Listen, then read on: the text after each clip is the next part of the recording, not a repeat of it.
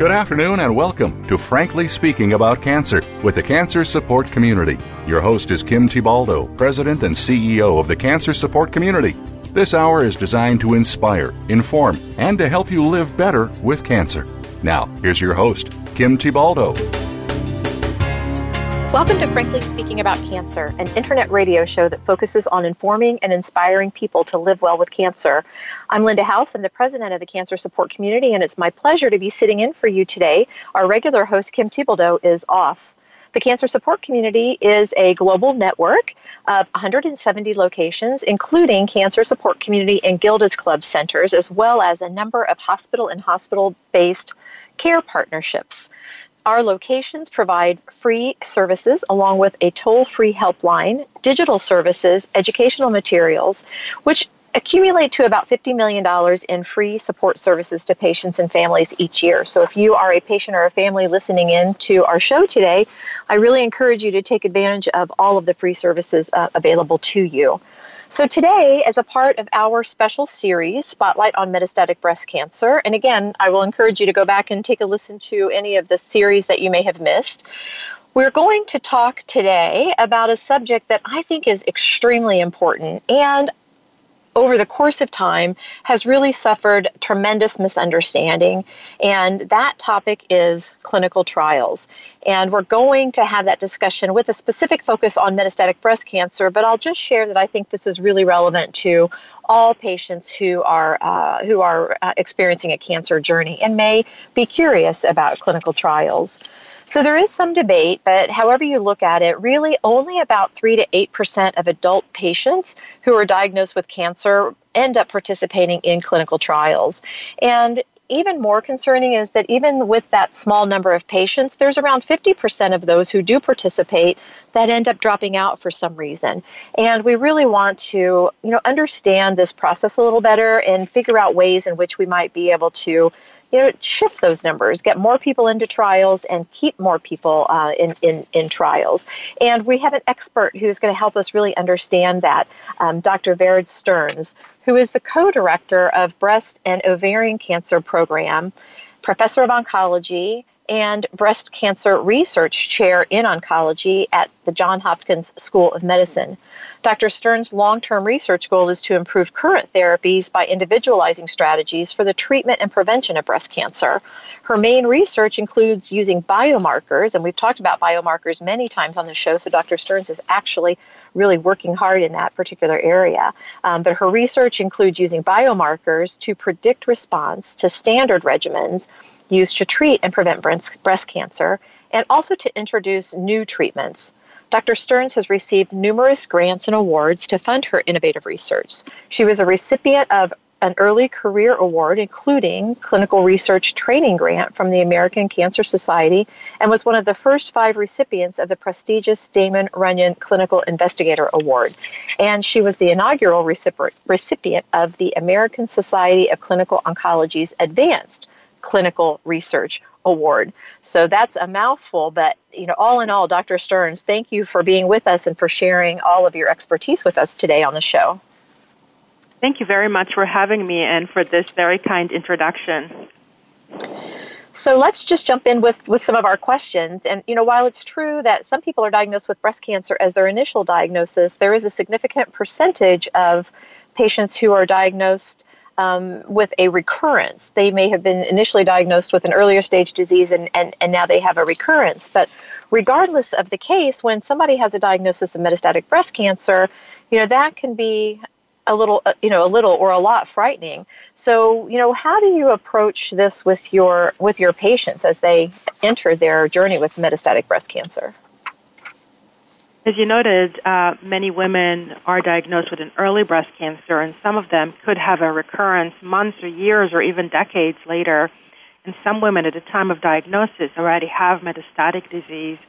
Um, and as you also mentioned, this is very frightening because when you read a little bit about it, what you're going to find is that for the most part, it's not something that's easy or um, that we're able to cure.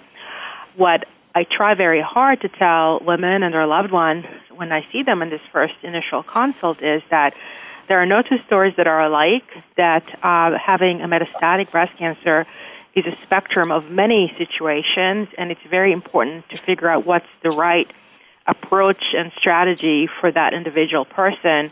Um, so we go through uh, several uh, factors that would help us predict uh, what treatment would be helpful and how long one might live with that cancer, which again could be years uh, or even a decade or more.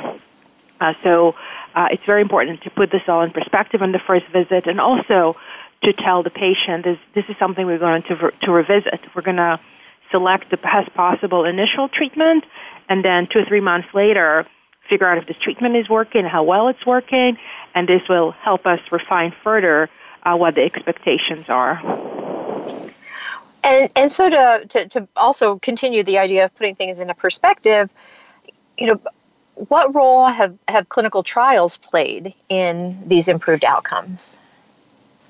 Uh, clinical trials uh, have been essential for us to define today's treatment. Uh, so, this is something I tell our patients uh, that if we didn't do clinical trials, we wouldn't have today's powerful treatments. Um, so, in every stage, when a patient has to consider a treatment, I would always ask, is there a clinical trial uh, that you could participate in? Um, and we can talk a little bit more about different types of clinical trials. Uh, but uh, again, knowing what is the standard approach uh, for me right now, or what would the majority of oncologists recommend. Sometimes there's one more than one approach, and then are there clinical trials, and what is the questions the clinical trial I'm considering is asking. Mm-hmm. And so, just to help our listeners step back, and so if, if we have listeners today who have breast cancer, explain to them the difference between metastatic breast cancer or other breast cancers. And we're going to sort of work through the process of helping them to determine at least what their profile is um, so that they can think about having conversations with their physician about a clinical trial for their particular case. So, when we consider the stage of breast cancer, we look at three different things. One is the size of the tumor within the breast, that's what's called T size. If there's more than one tumor in the breast, we don't add them up, we just use the largest um, uh, tumor size. And then we look to see whether any lymph nodes are involved with cancer and how many lymph nodes. That's the N or the node stage. And then whether there's any spread of cancer cells beyond the breast and lymph node area, and that's an M or a metastatic stage. And that's simply divided to M0 if there's no sites beyond the breast and lymph node, or M1 if there is evidence of cancer beyond those areas. Um, and clinical trials are definitely, uh, for the most part, targeting patients with specific um, stages of the disease. And so, what you just described is what we hear a lot as the TNM staging method, right? Tumor, and for lymph nodes, like you said, and M for metastasis. So, w- for our listeners, if they are M, if they are if they are M positive, that is what helps them understand if they have metastatic breast cancer or not. That's is that accurate? Correct. That's okay. accurate. And then uh, there are many uh, T and N combinations, um, which uh, can be summarized then as stage one, two, and three, and that's based on the tumor size and the nodal status and the number of lymph nodes. But then anyone who has evidence of metastasis will be qualified as stage four. Okay, so so for those that are listening, the, the M the M piece of that, and you, and you can ask your doctor where you fall in that in that ranking is is going to be important. And so, talk to us about some of the other factors. You know, we hear a lot about um, hormone receptors, HER2, you know, the, HER2, ER, PR, those sort of things. How does can you explain those to our listeners? Yes. In addition to having the stage of the cancer, uh, what we call a subtype, what the cancer might look like under the microscope or its special um, stains of tumor cells, helps us further uh, define the tumor and help us select the right treatment for the right person. Um, and uh, for the most part, there's three uh, kind of larger categories, and there's smaller uh, categories within these. Uh, the main categories are having uh, cancer with hormone receptors on the cancer cells, and those are estrogen and progesterone receptor. And about two thirds of breast cancer will have the estrogen and progesterone receptor on the cells. Um, and that tells us that those are cancer that may be fed by estrogen, but like they are fed by estrogen by depriving estrogen from the cells using hormonal treatment or manipulations, we can starve the cells of estrogen, and this help uh, keep cancer uh, in check or eliminate some cancer cells. So that's the first largest subtype, hormone receptor positive. Um, a second subtype is called HER2 positive. Uh, the cancers that have the HER2 receptors on it um, have signals for growth through factors we don't really understand very well, but those can be um, faster growing uh, cancers. They can have the estrogen receptor. Uh, some don't have the estrogen receptor. Um, and those cancers will be treated usually with combination of different treatment, but today, for the most part, um, patients will be recommended some sort of medications that target the HER2 or anti-HER2 therapies, and we have some very, very powerful medications here. Many times they will be combined with chemotherapy or hormone pills, but uh, the anti-HER2 therapy is a very integral part of this treatment. And then a third category has been called triple negative breast cancer commonly. Those are cancers that don't have the estrogen, progesterone, or the HER2 receptors on the cells. Um, and biologically, uh, today, the main treatment approach for those patients are is chemotherapy. So it's chemotherapy based. There are some exciting new treatments that we can talk a little bit about later um, that seem to be uh, working in some of those patients. And as I said, within each of those three main categories, there are smaller groups, and we're just starting to understand a little bit better how to uh, qualify them or treat them differently in the future. Okay, and then one final question biomarkers you know, you, you talked a little bit about HER2. Would you consider that a biomarker? Are there any other biomarkers that our listeners should be aware of? So biomarkers are basically substances that can be either on the tumor cells, but they can also be on normal cells, and they can also be on, in blood or in other bodily fluids like urine or saliva. Uh, so it's a very, very general term. Um, estrogen receptor, HER2 receptor, yes, those are biomarkers. Those are common biomarkers that just about every breast cancer is going to be evaluated for. Other biomarkers may be uh, genetic signatures, protein signatures. It could be um, an image, um, uh, for example, a sophisticated MRI type um, imaging. A lot of those are still um, under research, but uh, the, uh, the use of biomarker is a very uh, broad use uh, of uh, many potential uh, substances that can be measured in different ways. Okay, great. And we are going to go to a, a quick commercial break, but I just want to summarize, and I need you to make sure that I'm getting this right. So, for our listeners, the takeaway is there are many different types of breast cancer. So, breast cancer is not breast cancer, is not breast cancer. You've mentioned that even the method of staging, the TNM method of staging, has different combinations. There's different combinations around these um, hormone receptors, positive and negative, and one could be positive and one could be negative. They could all be negative, that sort of thing.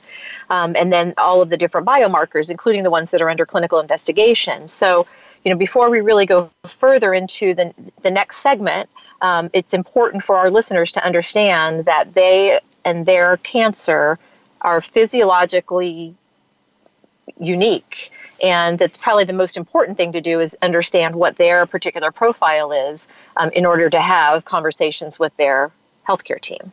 Did I summarize that right?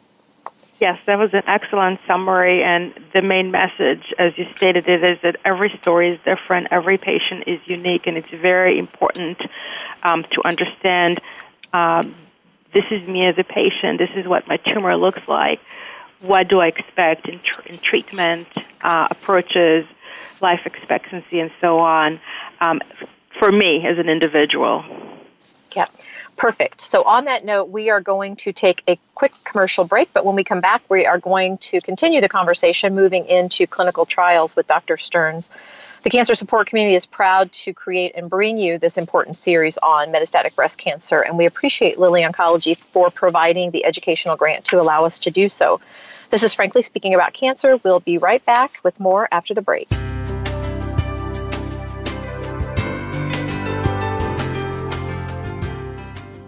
Become our friend on Facebook. Post your thoughts about our shows and network on our timeline. Visit facebook.com forward slash voice America. Effective cancer treatment requires more than just medication or surgery. For the country's 12 million cancer survivors and their loved ones, the social and emotional challenges of adapting to life with cancer are ongoing. How to handle coworkers' questions, how to get comfortable with new physical realities, how to reassure worried family members, or explain to friends your priorities have changed. The Cancer Support Community is ready to help by providing free counseling, education, and hope for survivors and their caregivers. Whether online or at over 100 locations around the world, the Cancer Support Community is ready to offer the support you need to live a better life with cancer. For more information on support groups, publications, nutrition, exercise programs, and more, call 1 888 793 9355 or visit us online at www.cancersupportcommunity.org. That's cancersupportcommunity.org. The Cancer Support Community, a global network of education and hope. People living with breast cancer often find it difficult to ask for help, and many of the people in their lives want to help but don't know how. During National Breast Cancer Awareness Month, Cancer Support Community is proud to support Meal Train sponsored by Magnolia, which utilizes mealtrain.com, a free shared online calendar to streamline the process of giving and receiving meals for families coping with breast cancer. Help us reach our goal of 1,000 new breast cancer specific meal trains this October. To learn more, visit mealtrain.com slash MMT and enter the code MagnoliaB or visit us at cancersupportcommunity.org. Have you friended us on Facebook yet? Why not? Just go to facebook.com forward slash voice America or search for the keywords voice America. Once you are part of our Facebook network, you'll receive daily messages about what's happening with our shows, this week's featured guests, and new happenings at the Voice America Talk Radio Network. And you can add your voice to the always active discussions on our timeline. Just go to facebook.com forward slash voice America or search for voice America.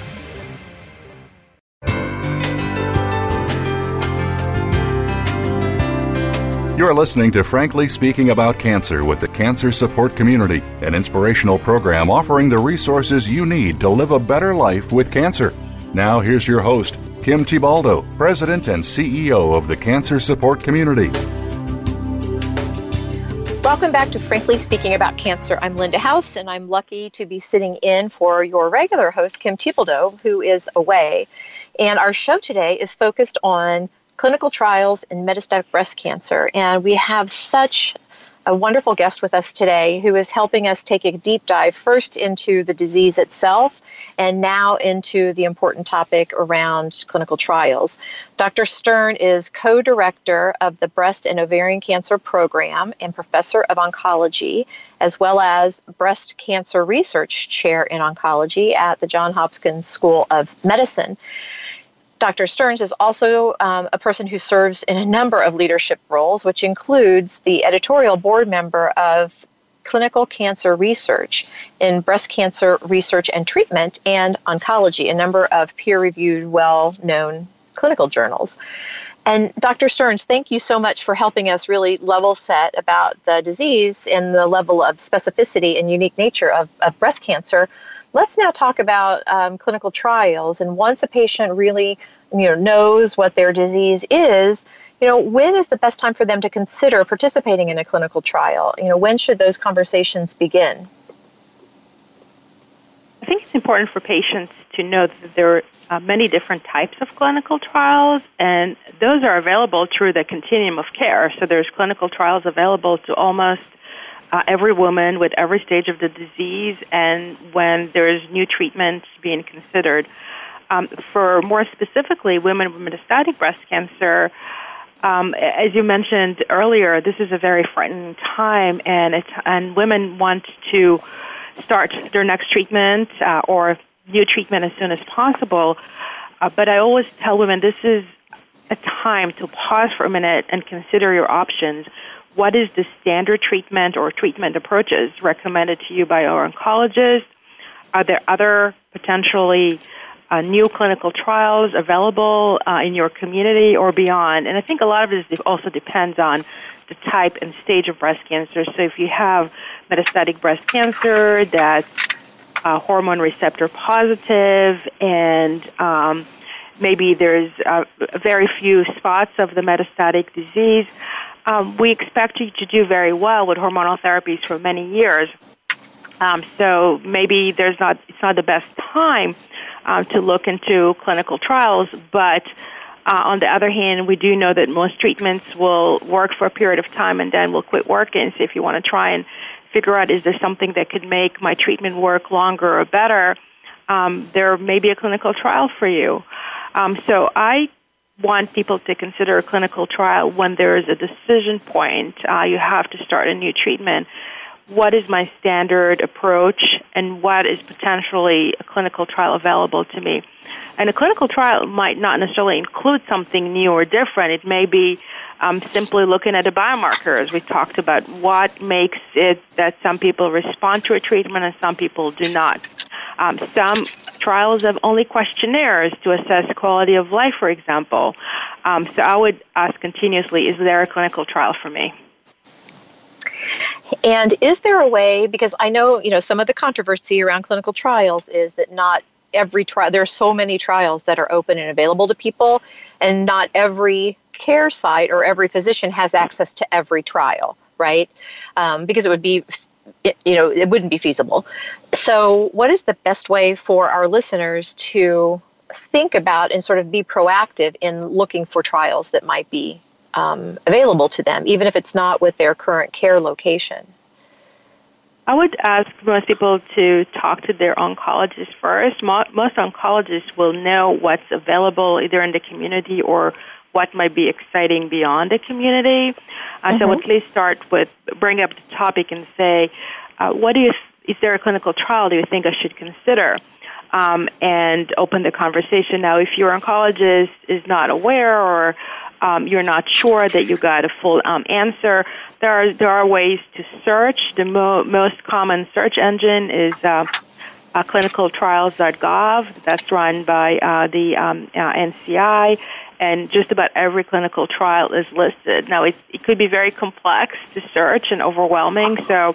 Um, you know, sometimes having a family member or a friend help is, is a little bit better. Uh, you can narrow the search. So, for example, if you say, you know, I'm willing to to travel 50 miles or 100 miles, but not more than that, then you can uh, have um, uh, uh, uh, a radius put in, uh, or, or you can say, I want only uh, clinical trials related to my specific situation. So let's say stage four hormone receptor positive breast cancer. Um, so that's one way. You can always get a list and talk to your oncologist about his or her thoughts about the specific trials. I would start with that. Um, you can go to the nearest comprehensive cancer center. Those centers would usually have many clinical trials, but also uh, will be able to connect you with other uh, centers that may have clinical trials for you. I always try, if my patients ask me about trials and I know I don't have something specific for them, I will reach to other oncologists in other centers that may be not too far away uh, from our center and ask, is there a trial uh, that my patient might want to consider? Great. And so to this point, I, I want to, you know, just in the way that we step, we took a step back and really sort of helped our listeners understand the disease of breast cancer. Let's take a step back and help them understand the differences in clinical trials you know and, and as we've heard on the news and you know through our friends and others there are many different stages of clinical trials. So could you just step back and, and explain what happens? You know what does preclinical mean? What does phase one mean? Just walk us through that. So most studies start in the laboratory. So studies start in the laboratory as are called preclinical studies they may have uh, investigations of new drugs or combinations uh, just in dishes that have cancer cells in them or in animal models. And once you've established that a treatment might be very powerful against breast cancer in general or specific subtype of breast cancer, uh, you want to start studying it in people, and then there are different phases of development. There's a lot of rigorous uh, oversight before you actually can take a drug uh, and provide it to individuals. So some studies will be called phase one first in human. This is the first time you're given a drug to a person. Um, our drugs today are, are more biology based. They tend to not necessarily have a lot of um, side effects the same way chemotherapy uh, does, but uh, they may have some unexpected side effects. So you start usually at a very, very low dose. Uh, you give it to one person or three people. There are different ways of doing it. Um, and then if there are no side effects, you start giving a higher dose to the next set of individuals. Um, phase one studies, for the most part, is when you're trying to either study a new drug or a new combination. So you might be putting drug A and B together. You know how to give A, you know how to give B, but together they may uh, have higher to- certain toxicity. So you might need to scale back on their doses and figure out how to give that together. Uh, or maybe that you're using a standard drug, but you're adding something new. Um, so uh, the reason I'm telling you those different scenarios is that uh, many times we think of phase one as being uh, new drugs being evaluated, and maybe there will not be benefit to individuals, but there are some studies where, where the backbone uh, is expected to provide benefit to the individual, and then we're trying to add in or change something. Um, so it's very important to know what is the purpose of the phase one study. Um, ask what toxicity do we know about, what are we worrying about, and then importantly, is this going to benefit me? Um, and for the most part, if there are phase one studies where you do not know if the study will benefit a person, I don't like to recommend it to patients unless they're in a in a in a timeline in their disease that I don't think I have something that's standard or off the shelf that's likely to provide them long term benefit. So if we take again this woman with hormone receptor positive breast cancer, I'm likely going to be able to give her hormonal combination for a period of time, maybe chemotherapies, and I could treat her for many years, and I expect this to work, so I may not want her to be in a phase one study. Mm-hmm. But if she's been on uh, three or four hormonal therapies, three, four chemotherapies, then um, I don't expect chemotherapy number five to work, and maybe it's a good time to look at um, something that biologically makes sense and may uh, benefit her. Phase two studies, for the most part, uh, use drugs or combinations where you already know what dose to give, you know what the toxicity, but now you're trying to figure what's the actual benefit. How many people are going to respond to this treatment or combination and for how long? Uh, so we kind of think of phase one as more toxicity, dose finding, and then phase two more as efficacy. Now, phase two studies could also be studies when when you looking at a biomarker imaging study or quality of life. So that uh, that just means that you include X number of people to study um, a particular question. Phase three studies are um, are usually the studies that do uh, lead to practice change. So those are studies where you have enough information and you know that uh, a drug or a combination seems to be very very uh, helpful to individuals and might be better than what we're using today. So there has to be enough knowledge that it's relatively safe and maybe better than today's standard. Uh, it's usually randomized, meaning that uh, neither the patient nor the doctor is able to select which arm uh, of the study the patient will be enrolled in and it could be uh, usually one arm will be the standard treatments. It could be combination chemotherapy that we use every day, uh, or just one chemotherapy or hormone therapy agent that we use every day, and then the second arm of the study will be adding or modifying or changing something. Uh, or given something totally different. Um, and then you basically look at the number of cancers that grow uh, eventually on the treatment or a number of deaths due to the cancer, and that helps you determine if the new combination or treatment is better than the standard. And if so, those are the drugs that usually get approved um, and used in standard practices.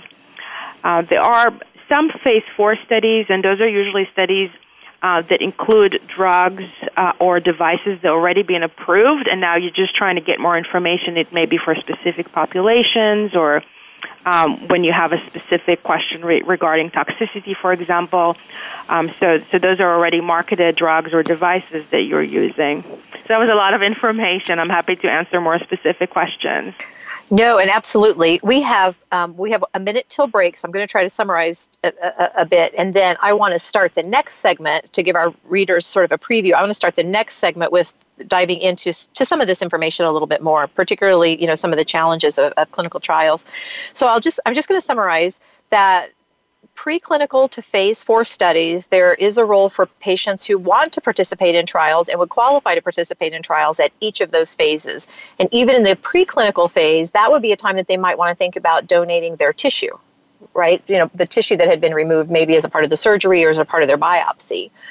Um, and then the further you go in the process, the more information that has been collected about a treatment um, to, to better understand the odds of it working. So, and the appropriate dose um, that would be needed to to have it work. So, you go from preclinical to phase one. Phase two, you have even more information. Phase three, you have a lot more information. And phase four, you even though there may be enough information to have warranted an FDA approval of the treatment, there still is some additional information, you know, likely around toxicities um, that that they want to, to to collect to continue to study the drug.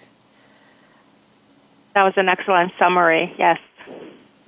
Great. I just want to make sure as people are reading this terminology, they, they understand it. So we have got to go to a commercial break, and then we will continue um, our this series, uh, Spotlight on Metastatic Breast Cancer. And again, we appreciate Lilly Oncology for allowing us to, to do so. And we will be right back with Dr. Stearns after this commercial break.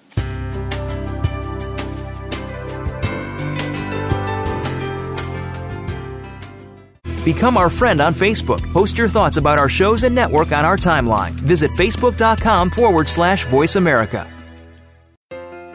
At Lilly Oncology, we know people living with metastatic breast cancer, or MBC, deserve more.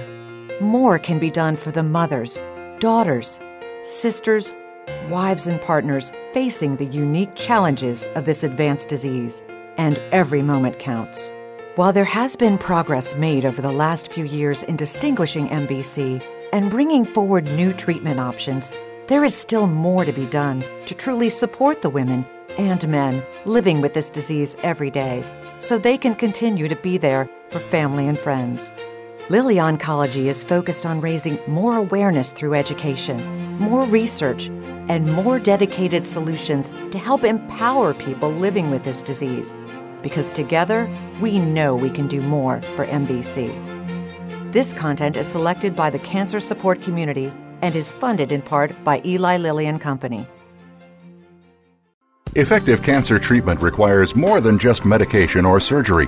For the country's 12 million cancer survivors and their loved ones, the social and emotional challenges of adapting to life with cancer are ongoing how to handle coworkers' questions, how to get comfortable with new physical realities, how to reassure worried family members, or explain to friends your priorities have changed. The cancer support community is ready to help by providing free counseling, education, and hope for survivors and their caregivers. Whether online or at over 100 locations around the world, the cancer support community is ready to offer the support you need to live a better life with cancer. For more information on support groups, publications, nutrition, exercise programs, and more, call 1 888 793 9355 or visit us online at www.cancersupportcommunity.org. That's cancersupportcommunity.org. The Cancer Support Community, a global network of education and hope.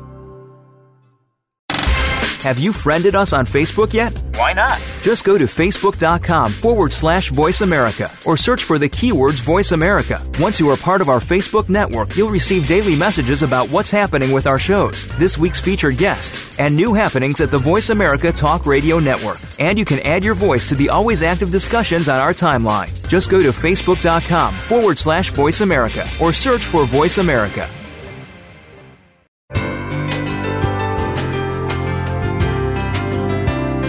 You're listening to Frankly Speaking About Cancer with the Cancer Support Community, an inspirational program offering the resources you need to live a better life with cancer. Now, here's your host, Kim Thiboldeaux, President and CEO of the Cancer Support Community. Welcome back to Frankly Speaking About Cancer. I am your guest host today, Linda House, and we are so fortunate to have with us today Dr. Vered Stearns from the Johns Hopkins School of Medicine. And we've had, I think, a great conversation about metastatic breast cancer and um, defining better the phases of clinical trials. And Dr. Stearns, I um, want to just dig a little bit deeper into the clinical trials process. And I'm wondering, um, I'm, I'm wondering what you hear from patients about why they may or may not participate. But you know, before we go to that, could we just um, could we just continue the conversation that we had before the break? And you know, we we you gave a lot of information, and I would really encourage our listeners to go back and listen to that information again because I think it's critically important that people understand sort of where in the clinical trials or drug development process um, or device development process they're participating. And could you speak a little bit about the information that they should expect to receive and different processes like consent forms and things they should expect to, to be a part of? The different ways that patients might be approached about clinical trials, and again, in some situations, the patient starts the conversation. And but I would say for the most part, it will start by the uh, providers, the physician, the nurse that the patient work with. That would say, "This is the treatment course I would recommend for you, but there's also a clinical trial that I think you should consider."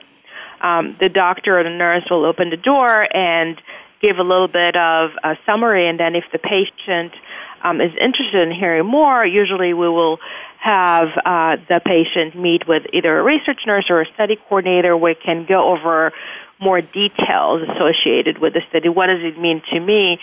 Uh, because it's it may be a treatment that's attractive for you, but it may also demand a lot of your time.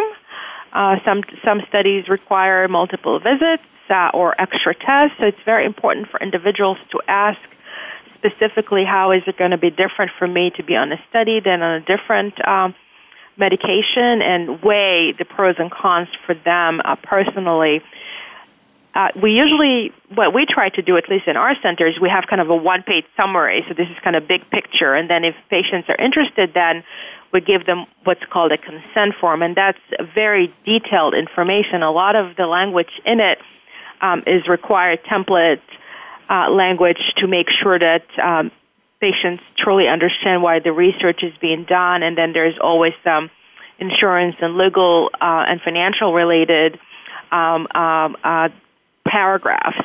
Uh, but the key is that this document has uh, every detail about the study, and we encourage people to take it, to read it, to ask questions, share it with others, and be sure they're comfortable with the study before signing this document and taking it forward. And then, for the most part, uh, patients can ta- take their time in making a decision, um, and rarely there are more urgent uh, needs to make a quick decision. Great. And, and I just want to sort of highlight the, the reason that, that patients will see informed consent at the top of that document is because the expectation is, is that they are informed. So to your point, they should take their time and, and read and ask questions. Absolutely. Yeah. So so let's go back to the the number that we talked about earlier. Um, you know, in the three to eight percent of patients who um, go into clinical trials. You know, when you when you hear from patients, you know, why why do you hear that they choose to go into a trial? Why do you hear that they choose to not go into a trial? What are the, some of the things that you hear on the front lines? Um, so the number you quoted, uh, three to eight percent, is the number of percent of patients nationally who go on clinical trials. Um, in some of the larger centers, you do see um, higher numbers. I think in our group, uh, about 20% of our patients do enter uh, a clinical trial. Um, so some, when we do introduce a clinical trial when available to a patient. Uh, I would say for the most part, patients will consider it, weigh in the pros and the cons, and uh, if they elect not to go on it, sometimes it is uh, a time commitment or a financial concern uh, or worrying about a potential um, t- toxicity that's not yet well defined. Uh, there may be geographic reasons. So there are a lot of potential reasons why one might not choose not to go on a trial, but it doesn't mean that three months, six months, two years later, uh, they will not consider a different trial. So I would, uh, this is something that I bring routinely in discussions with patients. Great. And then, um, you know, the last question I want to ask uh, about your process, and then I want to learn a little bit more about you as well. But, um, you know, what process do you use when you are thinking about whether a patient is appropriate for a clinical trial? We have uh, several things that we have done over the years, and we continue to refine the process. So we're always uh, happy to hear um, about other successful experiences. Um, our group is screening every new patient we see. So when a new patient's make an appointment, one of our research coordinators or nurses will look at her summary of her cancer and some demographics and will tell the physician or the nurse practitioners uh, that the patient may be eligible for a study or sometimes more than one study.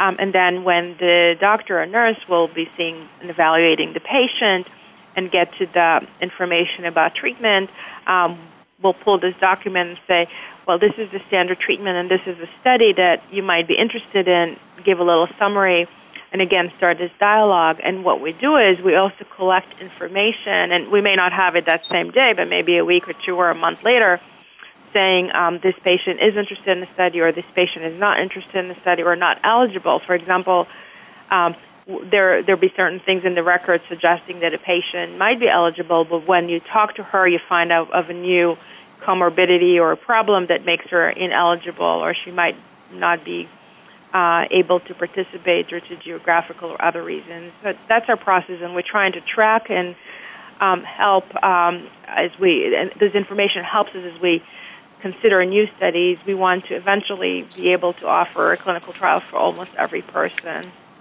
with the goal of improving our standard, treatments and uh, quality of life and other um, outcomes. Uh, and then, if the patient is already um, an existing patient in the process. We have a general um, uh, email address to our research team when I might say, uh, I have a patient I'm seeing in clinic next week who I think cancer is growing under current treatment. What studies and what might we have for her? Um, and then, again, a study team member will screen the patient and let me know what studies she might be eligible for, and I will approach her about these possibilities. Uh, every so often, a patient might ask me about studies in other places, and I usually reach to other breast cancer specialists uh, in nearby institutions to start with, or institutions where she might be interested in going, and ask about potential studies. So let's there's there's one piece about the clinical trials uh, process that we really haven't touched on at all, and that is around cost and the financial mm-hmm. aspect of it. So, um, c- can you talk a little bit about your experience with that? Do insurance plans primarily pay for that? Is that an out-of-pocket cost? Is it, you know, drug donated by the company? Just speak a little bit about that for us. So uh, I think that this this is something that's done differently in different institutions. So I can tell you what we do around here and what we expect. Uh, but those are important questions to ask. Um, what we do here is when before we even submit a study uh, to our regulatory committees, uh, we put together a document that outlines what will be charged for the insurance and what will be charged for the study. So anything that would be a standard uh, of care for a person getting treatment for cancer will go to the insurance. So, for example, uh, if you have regular doctor visits, blood tests, um, CAT scans, um, this will go to your insurance. Um, anything extra, let's say that the, the, in the study you're looking at a specific uh, biomarker or a specimen that you need and you need to collect it, this will be charged to the um, to the sponsor of the study. Um, if the study includes treat a particular treatment or medication, if it's a standard medication that you're adding on or revising, the standard medication may be charged to your insurance, but the new medication should be provided to you free of charge.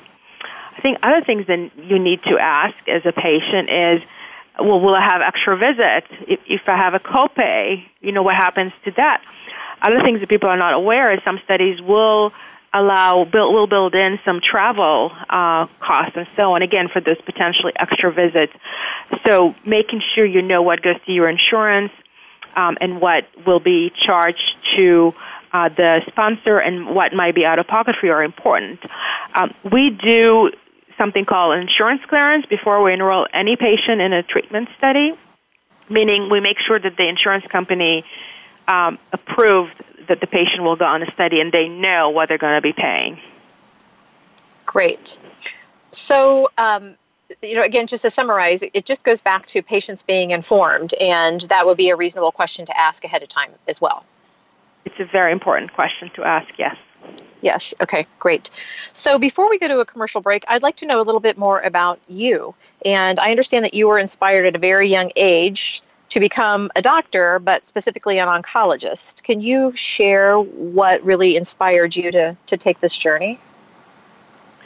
Oh, thank you for the question. So, I think this was a very different time when we didn't have as many treatment, and most of the cancer-related uh, um, approaches, treatment, or managing symptoms were done in a hospital. So, I just have a recollection of being in hospitals, long days when my grandfather was very ill, and just being so impressed with the doctors and the teams and how you know taking care of him. And I was also, as I grew up, just intrigued by um, genetics and molecular biology, and uh, that kind of pulled me even closer to oncology. What I like the most as a clinician, as an oncologist, is that you are subspecialized, but you become the primary care doctor for that patient and the family. You, clo- you, you form very, very close relationships, and this was something that was very important to me. Mm-hmm. And you found that play out in your practice? Absolutely. Yeah, yeah you, we, we form very, very close relationship with our patients, with our family members that are long lasting. Yeah, and we're going to pick up on that right after the break as well, because I want to hear more about that. Um, we have to take a quick commercial break, and we will be back with Dr. Stearns following um, just a few moments.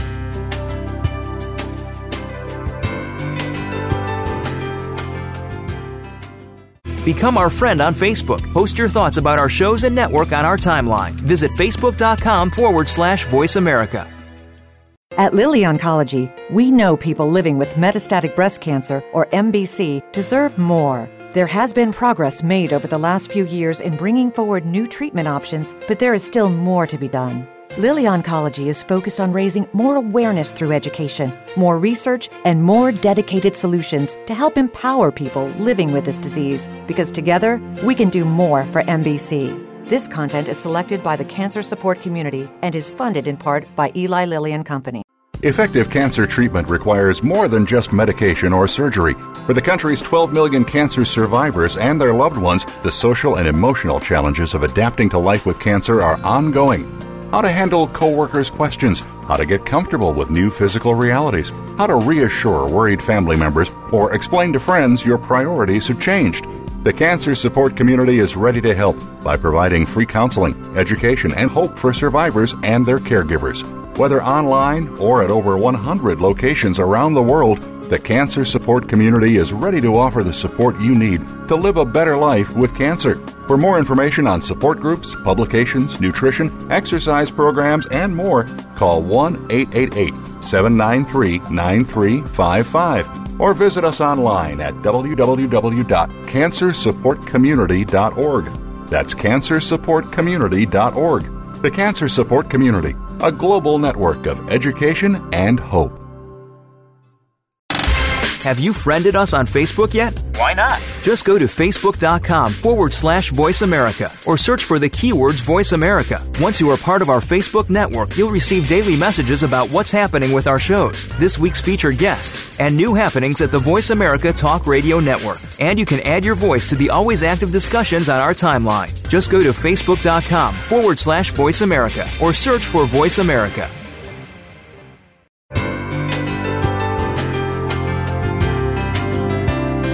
You're listening to Frankly Speaking About Cancer with the Cancer Support Community, an inspirational program offering the resources you need to live a better life with cancer. Now, here's your host, Kim Thiboldeaux, President and CEO of the Cancer Support Community. Welcome back to Frankly Speaking About Cancer. And today's episode is a part of our special series on the spotlight of metastatic breast cancer. So I'd love for you to um, take a minute and go back and, and listen to some of the, the others. They have had a lot of really good information. And I am your guest host today, Linda House, and we've been having an in depth conversation with Dr. Stearns about um, clinical trials and metastatic breast cancer. And as we were uh, talking or going to break, Dr. Stearns, you had mentioned um, your inspiration to become uh, a medical oncologist, not and primarily because of, of your experience in the past and your ability to really form tight relationships with your patients. And um, I would just like for you to spend another second to, to, to just talk about that experience a little bit more and um, what, what patients who you know might be new in this journey might expect um, from their relationship with their with their medical oncologist.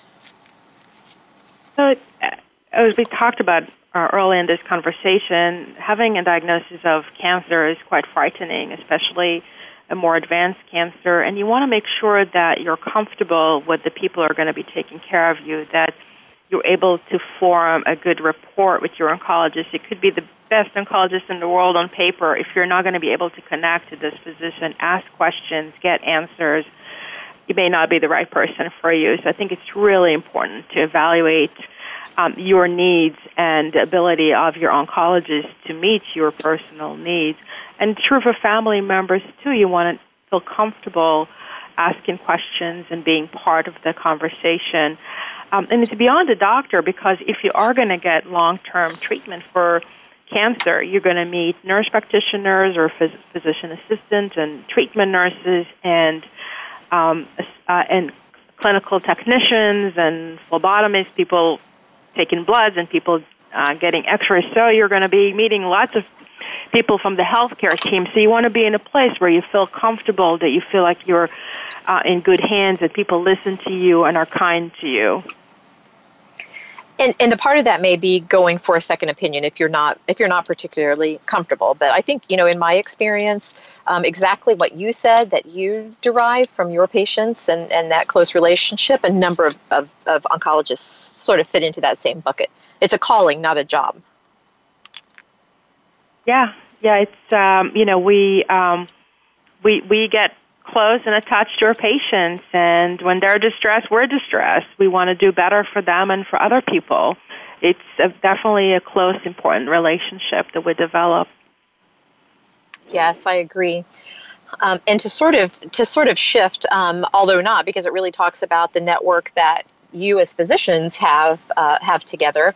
You recently attended the San Antonio Breast Cancer Symposium in uh, in December, and I know that's a, a large medical meeting where researchers, scientists, advocates, other you know multidisciplinary stakeholders come together and really talk about what you're learning in breast cancer. And so I'm wondering if there were any major takeaways for you from this year's conference. Yeah, the major takeaway from this and other recent conferences is there are new things happening and coming our way every day. Uh, there are new treatments we've already incorporated in our practices that uh, we're going to be using differently or in earlier stages. One big study looked at people who received chemotherapy and anti-HER2 therapy before surgery and tell us that if there uh, some cancer left at time of surgery, you can give another anti-HER2 treatment and you can prevent more cancers from recurring. Um, other studies tell us that immunotherapy may have a role in the more triple negative breast cancer. Um, and then many studies um, show us the power of technology in, and how that's going to help us assess multiple genes or gene products in people and to select the right treatments for them in the future. So, a lot of exciting um, either treatments or technologies or markers coming our way. I love that. So you're you're really talking about the whole spectrum of the experience. So identifying risk for breast cancer, identifying which treatments what might work best for your particular type of cancer, and then you know how and what those treatments would be. It's really the whole spectrum. Absolutely, and and on on the other side, we, we we talked a lot about adding treatment, revising treatment, but we know that especially in some of the earlier stages of cancer, sometimes we treat more people that need to be treated. So how do we use these sophisticated technologies to tell us who needs treatment and who who does not? Uh, and that's more true of risk and um, assessment, prevention, and early treatment. And then metastatic um, cancer, how do we sequence this treatment? When do we think of, of new out of the box uh, solutions for patients? Mm-hmm. That's good. That's good.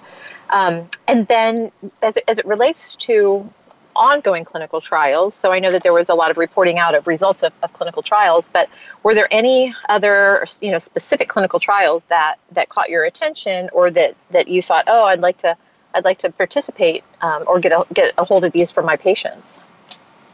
Um, so I think the, the, the things that I've been more interested in, and you've, as you mentioned early on, I've been very interested in using biomarkers to help select the right treatment for the right patient. So there's a lot of interest in what's called circulating DNA. So we know that the tumor cells uh, shed very uh, small amounts of DNA into the blood, and you can actually measure um, mutations of cancer-related genes in those mutations. And I'm trying to figure out across the continuum of breast cancer how to use the sophisticated technologies to determine who needs treatment and what treatment, and maybe to help guide what clinical trials will be most, most valuable for that treatment. So it's not exactly a treatment study, but I think it's a technology that would help us refine our treatment.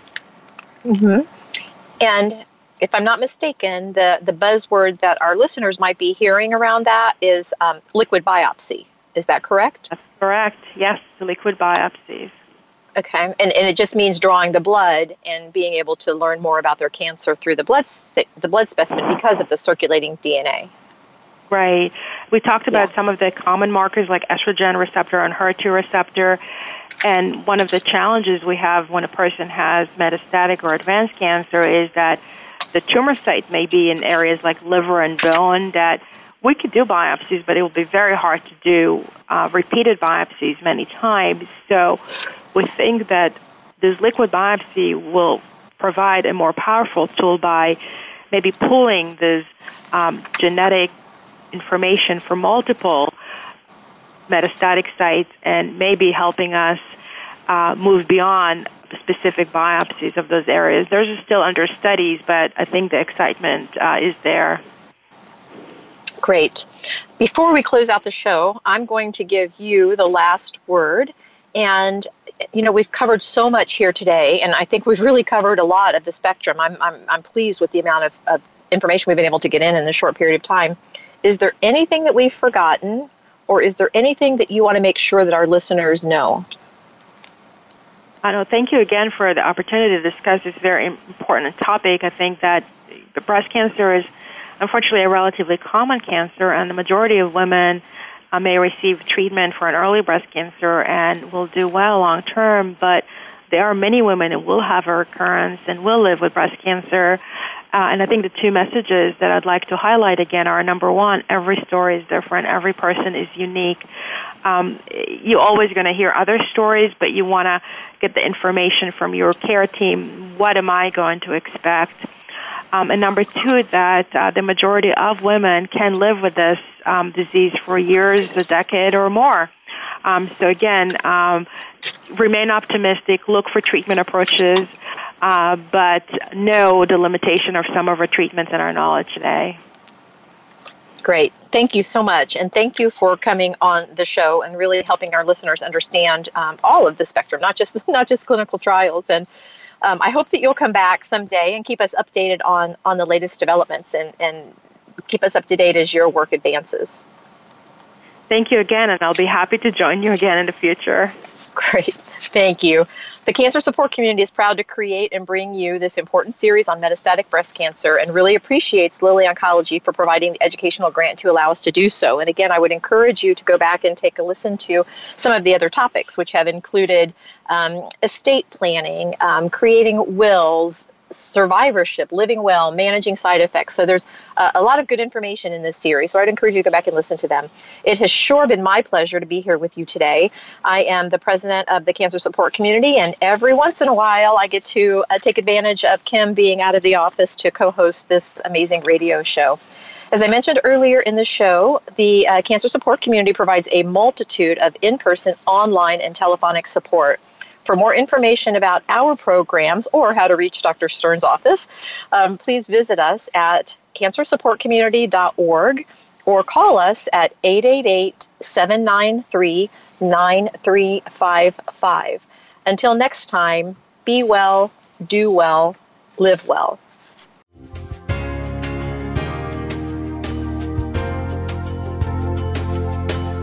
Thank you for joining us for Frankly Speaking About Cancer with your host, Kim Thiboldeaux. We're here for you every Tuesday afternoon at 1 p.m. Pacific Time and 4 p.m. Eastern Time on the Voice America Health and Wellness Network. In the meantime, stay connected online at cancersupportcommunity.org. That's cancersupportcommunity.org.